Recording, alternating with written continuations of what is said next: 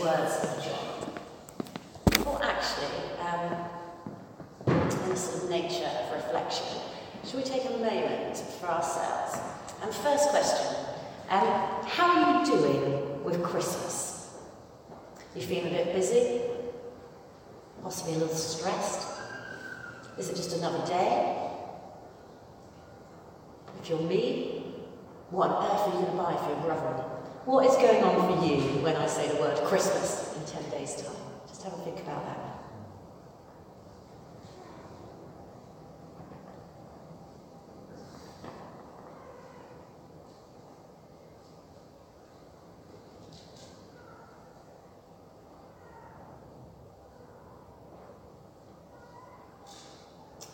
And then as you hold that thought, where do you picture Jesus in it all? Is Jesus still in that manger somewhat 2,000 years ago? Or is he right up close and personal, or somewhere in between? Where's Jesus right now?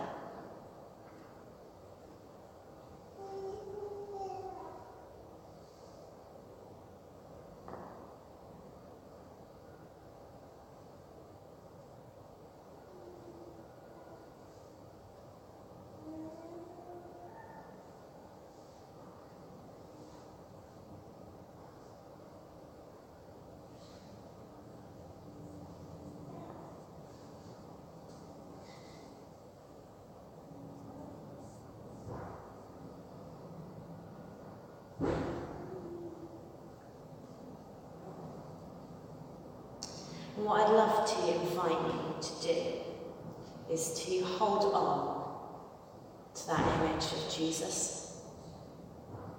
And as I speak and we look at these words of John, to actually allow Jesus to come closer to where you are right now. So let's pray for a moment. And Jesus Christ, we thank you that you are the ever-present God. And as we consider these words of John, and all that Advent is to us, and the busyness, will you allow us to pause, to reflect, and to open our hearts to see you more clearly.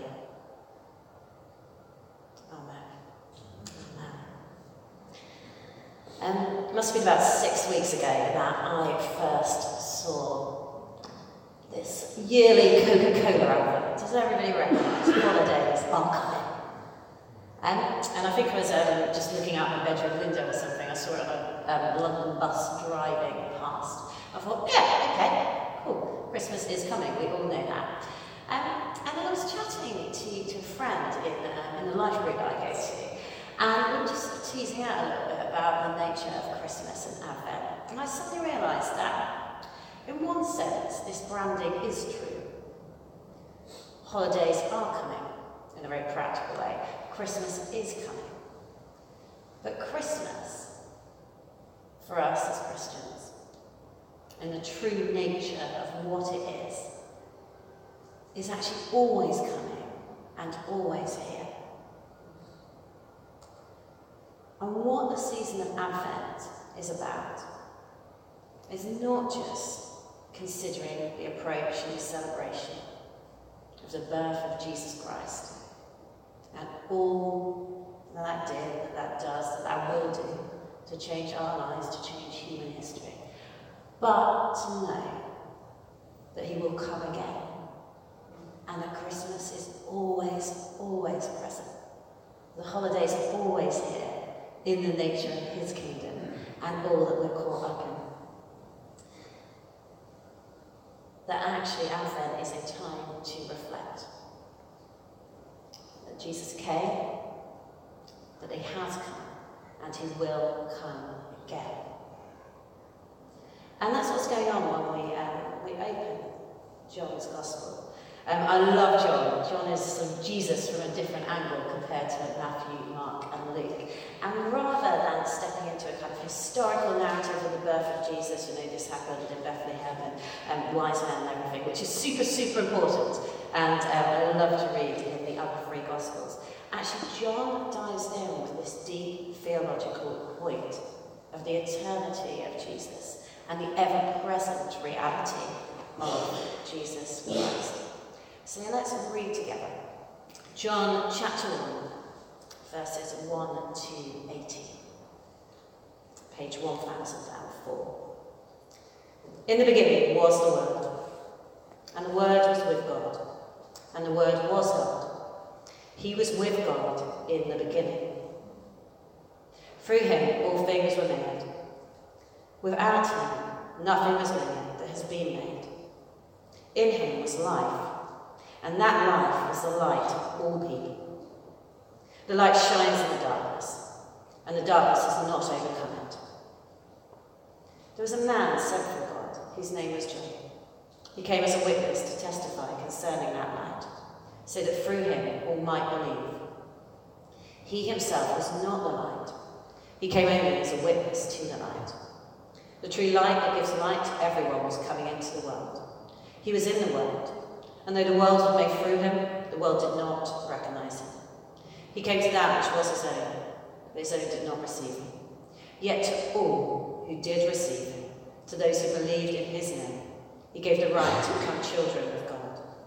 Children born not of natural descent, nor of human decision, or a husband's will, but born of God. The Word became flesh, and made his dwelling among us. We have seen his glory, the glory of the one and only Son, who came from the Father, full of grace and truth. John testified concerning him. He cried out, saying, "This is the one I spoke about when I said, 'He who comes after me has surpassed me, because he was before me.' Out of his fullness we have all received grace in place of grace already given. For the law was given through Moses.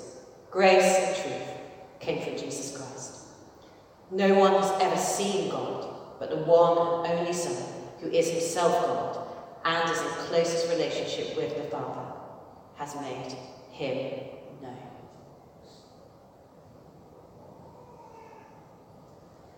Just pause for a moment and look at those words.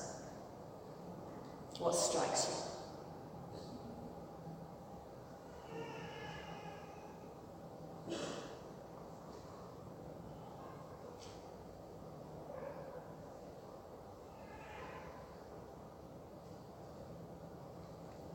And different things will jump out for each of us. But what I'd love to tease out this morning is the fact that John bookends his gospel. These words, this poem almost, with this deep truth of the eternity of the Word of Jesus Christ and the practical reality of Jesus making God known, showing us who God is. And so you look at verses 1, 2, verse 18. And again and again, John is declaring, he's eternal, he's eternal. He was always God, he's always with you. So verses 1 and 2. In the beginning was the Word, and the Word was with God, and the Word was God. He was with God in the beginning. And then John flows through and closes with verse 18. No one has ever seen God, but the one and only Son, who is himself God, in closest relationship with the Father, has made him known. And what John is declaring here, what Jesus is declaring here, what the Spirit of the Father is declaring to us, is that Advent is a time to know that he is eternal, he is always with us, and through and with the Spirit he makes the Father known to us. Which leads to some fairly radical outworkings for us as Christians, for all people who come to know Jesus, that actually this Christian faith, this Advent time, is about all of our lives. It's not just some isolated event, wonderful as it was, that happened in a manger a couple of thousands of years ago. That actually we live now in this in-between of Jesus broke in and everything changed at Christmas. But we're living for the hope of all that is to come Some theologians express it as kind of like a marriage, the Christmas time, that manger aspect was the engagement. But we're waiting as Christians for the marriage, the fulfillment of it all, when he'll come again. And we live this wonderful in-between, where we approach God with confidence through Jesus. So it's about all of our life, every aspect of our life right now, of our nation, is sovereignly ruled. And then it's about the fact that Jesus is the eternal God. That in this great in-between of the engagement and the marriage, he's not a distant God. He's eternally with us and up close and personal. That he longs to get to know us better, to walk with us, face to face. That actually, the Word made flesh, Jesus Christ, with the Father sent the Spirit to dwell in and amongst us. As we go further through the New Testament, as we pick up the book of Acts, as we look at the New Testament lens, what do they tell us? The Spirit abounds, that he didn't leave us as orphans. That's John later on. I will not leave you as orphans. I will send my Spirit. That he's a close God. And if we go back to that story of me having a conversation with my friend about the Coca-Cola advert, well, why do we even have that conversation? Why would we be talking about this Jesus? Well, it's because he's a personal Jesus. He's the Word made flesh. That we're filled with the Spirit and we know and love him. That he's a personal God. And so as Christians, on a Tuesday night or a Wednesday morning, we can just chat about him. We know him. He's with us in this in-between of engagement and marriage. So it's all of life. And it's Jesus, the eternal God with us. And thirdly, it's Jesus filling us with all the fullness of God.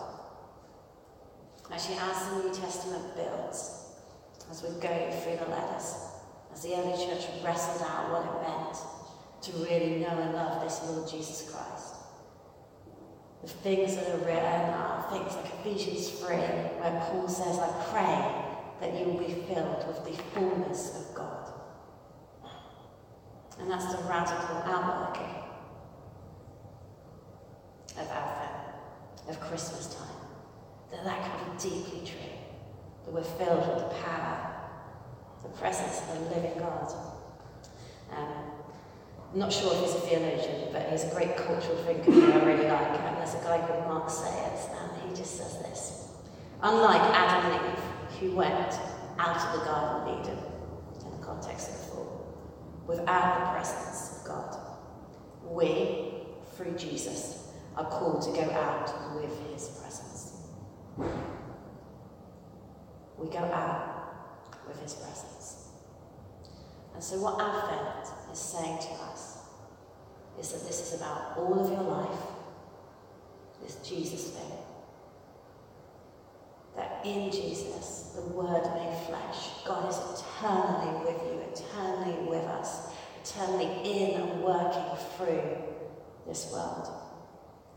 And we can, are, should be filled with all the fullness of God, that we're people of his presence. And that changes everything. Which lands us, I think, with some just practical things to wrestle. To know that Advent is an active reality. It is a time to reflect, but there's also an active element to it. And Jesus is actively with us. He's actively with each of you. And so the first encouragement is to consider the whole story of Scripture. Actually, as we use Christmas as a focal point, we then almost extrapolate out to the big picture the big narrative of salvation, of all that is happening, of all that has happened, and all that is to come, and the great joy that that is.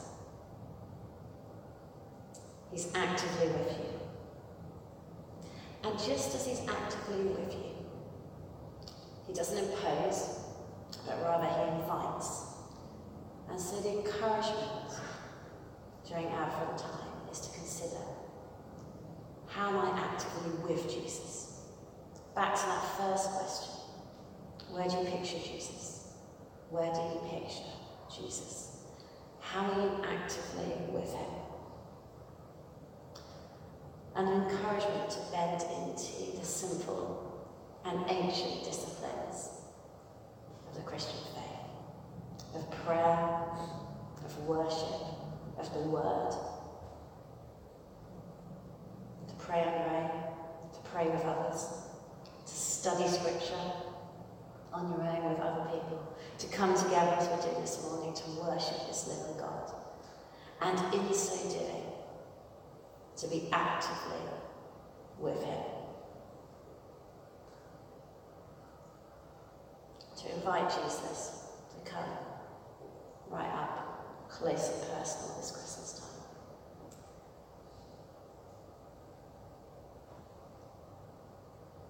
So before we go any further, let's pause to close this part of the service. And just consider, again, where is Jesus? And how can I be actively with him over the next 10